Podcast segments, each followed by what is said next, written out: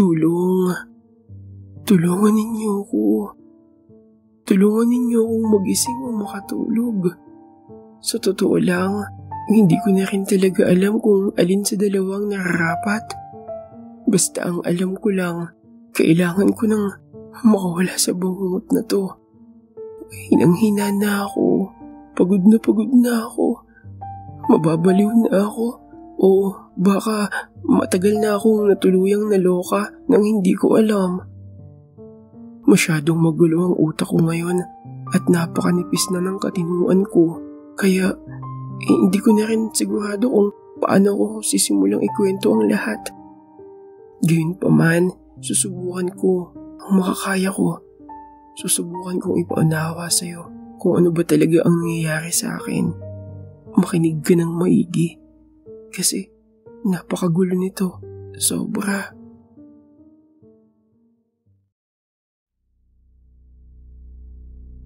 Ako nga pala si Mitch, short for Michael.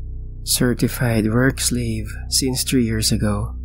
Isang ganap na Becky, pero hindi naman as in lantaran talaga.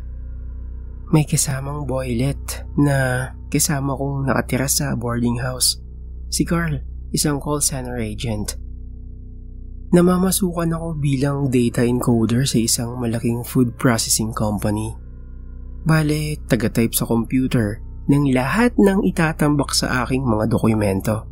Kasama na roon ang mga inventory sheets. Kaya talagang hindi ako pwedeng paanga-anga sa opisina. Isang maling numero lang ang matype ko. Magkakanda leche-leche na ang lahat.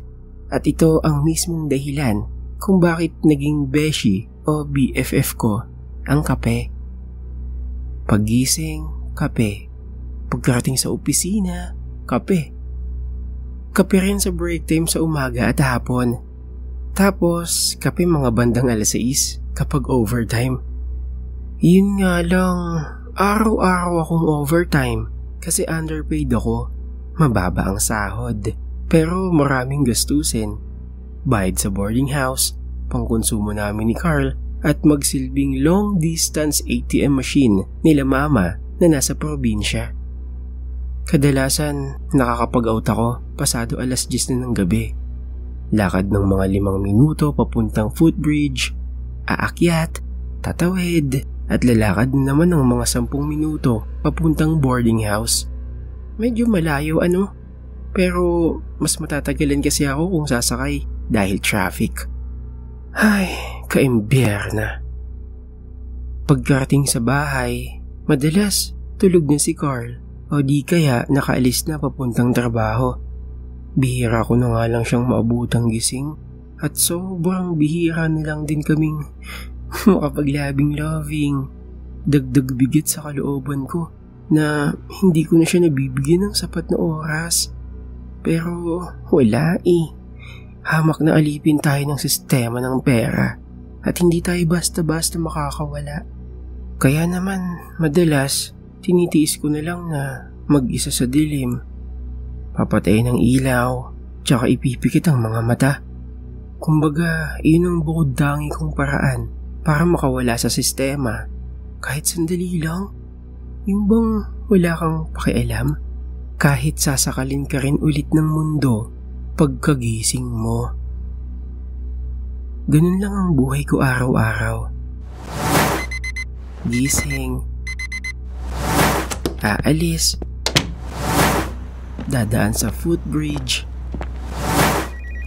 opisina, mag-a-out, dadaan ulit sa footbridge, boarding house, at matutulog. Siyempre, kasama na doon ang pagpapakalunod sa kape. Gigising na naman aalis. Dadaan sa footbridge. Opisina. Mag-a-out. Footbridge ulit. Uuwi. Tapos matutulog. Hindi na magtataka kung walang car na maaabutan sa boarding house. Ganun lang palagi. Paulit-ulit. Ika nga, everyday is a cycle. Nasisira lang ng panandalian ang cycle kapag tumawag si na mama para humingi ng pera o kapag naabutan kong gising pa si Carl. Sira rin ang cycle kapag nag-aalboruto ang bisor namin dahil sa kung ano-anong issues. O kapag trip niyang ipasa sa amin ang personal na pagkabisit niya para lang manira ng beauty. Mali ko bang may isa pa palang babasag sa daily cycle ko.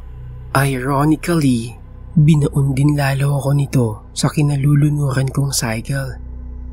Paano nangyari yon? Ganito. Minsan kasi hindi ako nag-overtime. Kasi sobrang sakit ng ulo ko. At naabutan kong hubad na nakapatong ang isang girl sa jowa kong nakahubad din. Agad ko silang pinilayas. Boarding house ko yun. Ako ang nagbabayad dun. Mga punyeta sila. Pero basag na basag ang beauty ng lola nyo. Feeling ko, wasak na wasak ang puso ko. Feeling ko, napakatanga ko. Kasi Iniisip kong ayos lang ang lahat between Carl and me. Nakakaulol. Nakakapunyeta talaga. Gaano na kaya katagal yung dalawa? Kung gusto pala niya ng Eva, eh di sana sinabi niya na simula pa lang. Hindi ko naman siya pipigilan eh. Hindi yung ganitong mag-overthink ka kung baka isinasausaw na pala sa tahong yung kinakain ko. Ah, hanip na yan. Kaloka. Ngayon, paano ako makakalimot sa pagkabasag na yun? Ayun, lalong nilunod ang sarili sa daily cycle ko. Sabi ko naman sa inyo eh, ironic, sobra. Ni halos ayoko nang umuwi ng boarding house kasi naaalala ko si Carl doon. Naging pasado hating gabi ang dating alas 10 Naging halos isang oras ang dating 15 minutos lang na. Nadoble ang mga tasa ng kape. Halos hindi na sumisindi ang ilaw sa kwartong laging madilim at sumidhi ang bigat sa kalooban. Patuloy sa daily cycle. Gigising. Aalis. Footbridge. Pisina mag-a-out, footbridge, boarding house, at matutulog. Mas mahaba nga lang ang oras na nilalaan ko sa labas kaysa dati. Gigising, aalis, footbridge, opisina, mag-a-out, footbridge, boarding house, at matutulog. Patuloy na binabaha ng kape ang bawat araw. Igising, aalis, footbridge, opisina, mag-a-out, footbridge, boarding house, at matutulog. Feeling ko rin, doble ang epekto ng kape kasi halos isang oras lang ang tulog ko every night. Gigising, aalis, footbridge, opisina, mag-a-out, footbridge, boarding house, at matutulog. Pagod na pagod na ako. Humihina na ang katawan ko. Lusaw na lusaw na rin ang beauty ko. Pero ayokong tumigil. Ayokong tumigil sa alaala ng nakaraan gigising, aalis, footbridge, opisina, mag-a-out, footbridge, boarding house, at matutulog. Kailan ba matatapos to? Hindi ko alam. Gigising, aalis, footbridge, opisina, mag-a-out, footbridge, opisina.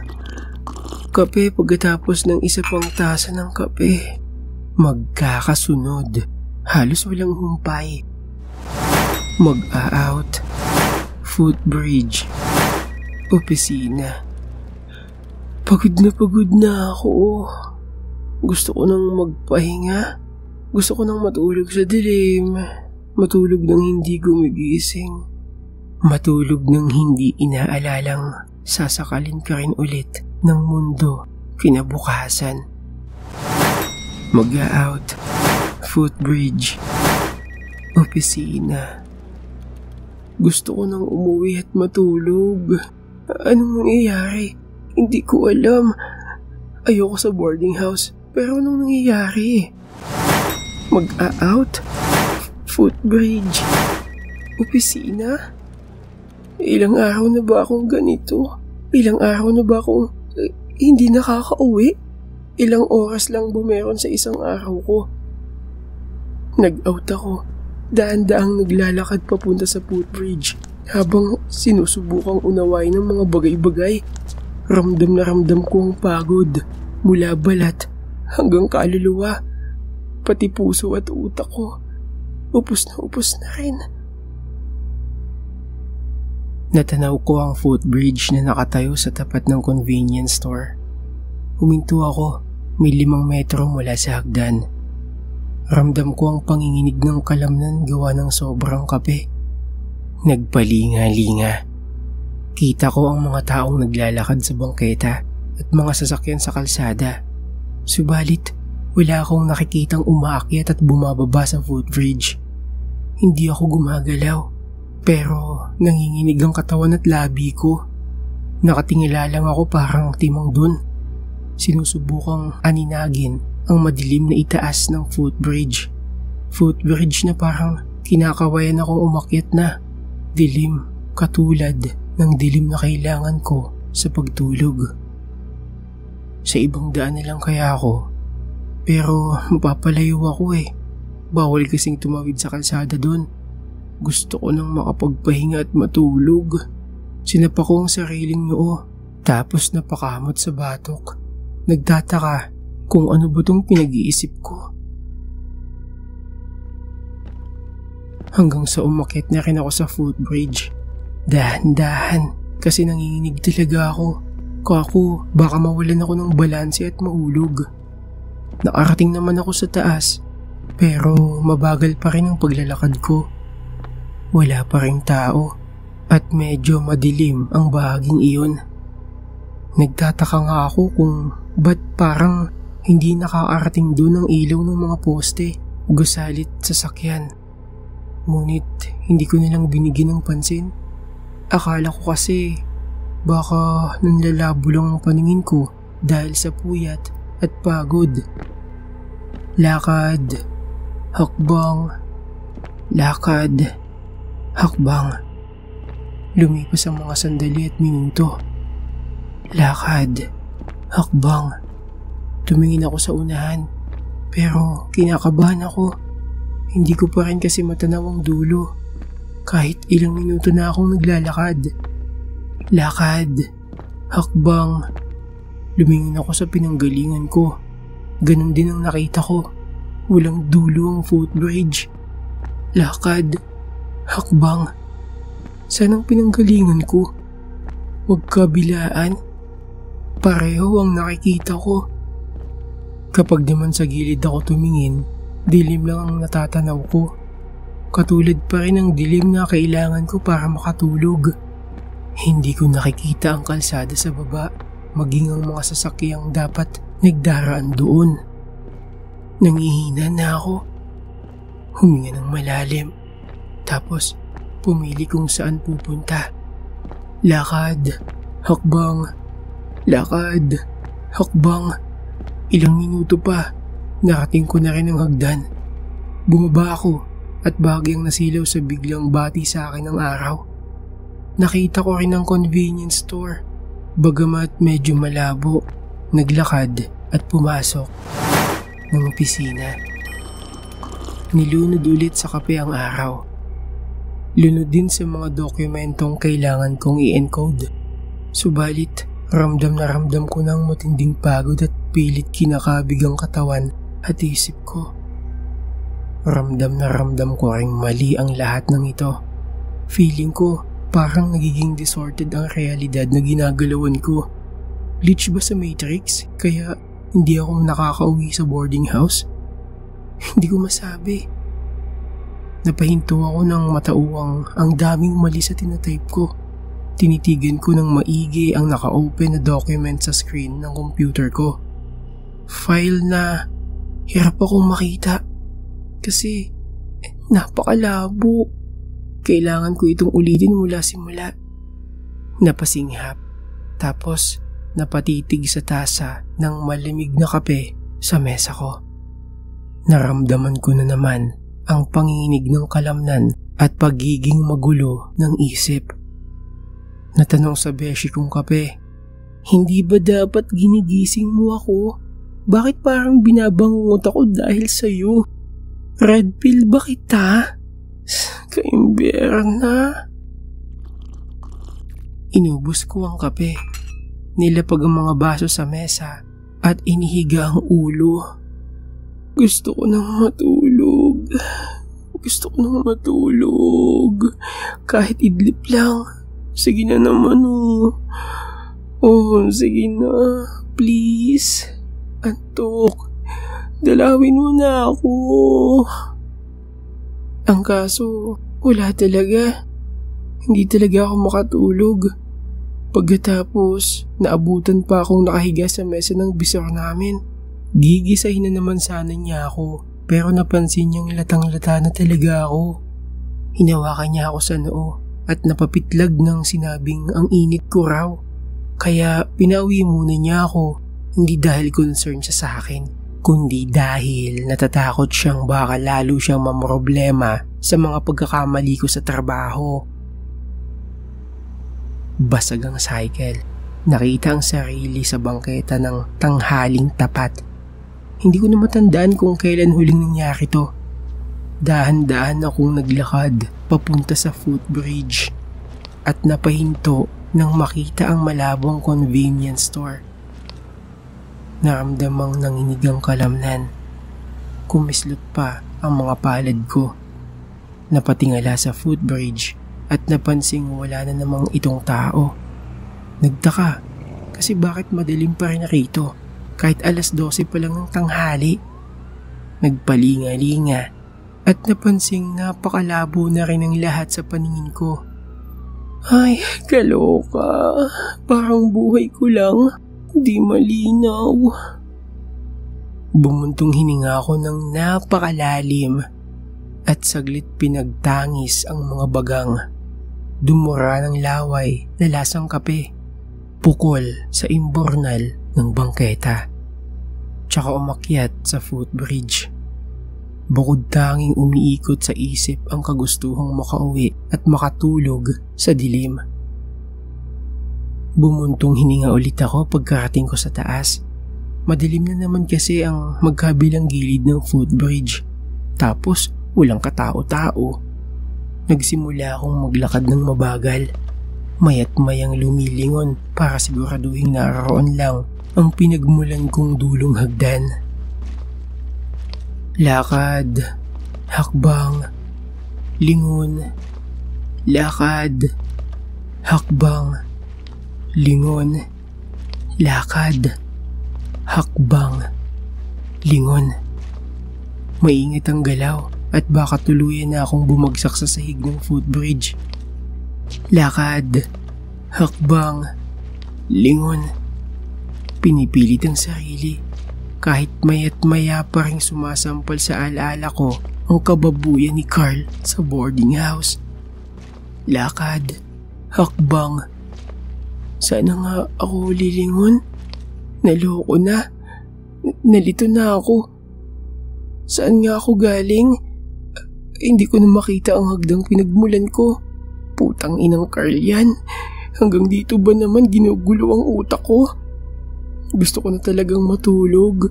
Kapag hindi pa ako nakauwi ngayon, dito na talaga ako higa sa footbridge. Wapakels na kung madumihan o mapagkamalang baliw. Pero yun nga, hindi rin naman ako makakatulog eh. Masyado na akong lunod sa kape. Masyado akong lunod sa mga bangungot na gusto ko ng takasan. Sa inis ko, sinapa ko sementong harang ang footbridge at naisanda lang nangihinang katawan doon. Inhiga ko rin ng ulo sa ibabaw ng railings. Hinayaan ng mga nangihinang brasong lumambitin sa gilid ng semento. Mga brasong nangungulila sa unan at katawan ng mahal ko. Tinignan ko kung saan tumuturo ang mga daliri kong nakalambitin. Kadiliman. O mas tamang sabihing hindi ko lang talaga maaninag ang kalsada sa baba dahil sa panlalabo ng paningin. Kalsadang dapat ay dinadaanan ng maraming sasakyan. Punyetang bangungot to! Kailan ba ako magigising? Imposible naman kasing hindi ko marating ang dulo nitong footbridge eh. Pinaglalaroan lang ba ako ng isip ko? O pinaglalaroan ako ng kung ano? Putang ina ka talaga, Carl. Putang ina ka. Kung hindi dahil sa'yo, hindi naman ako masasadlak sa bangungot na to eh. P- pero kung sa bagay, kasalanan ko rin naman. Dati pa naman akong lunod sa kape eh. Kung binigyan lang sana kita ng sapat na oras, baka, baka iba ang naging takbo ng lahat. Tumingin ulit ako sa dilim. Ganyang dilim ang hinahanap ko eh. Papatay ng ilaw, tapos ipipikit ang mga mata para makatulog. Gusto ko nang matulog. Gusto ko nang humilata at magpahinga. Pagod na akong mag-isip. Pagod na pagod na akong bumangon. Hindi ko na kayang pigilan. Ngayon, hinilata ko ang katawan sa ibabaw ng railings. Gusto ko nang matulog. Wala na akong pakialam sa nananakal na mundo. Gusto ko nang...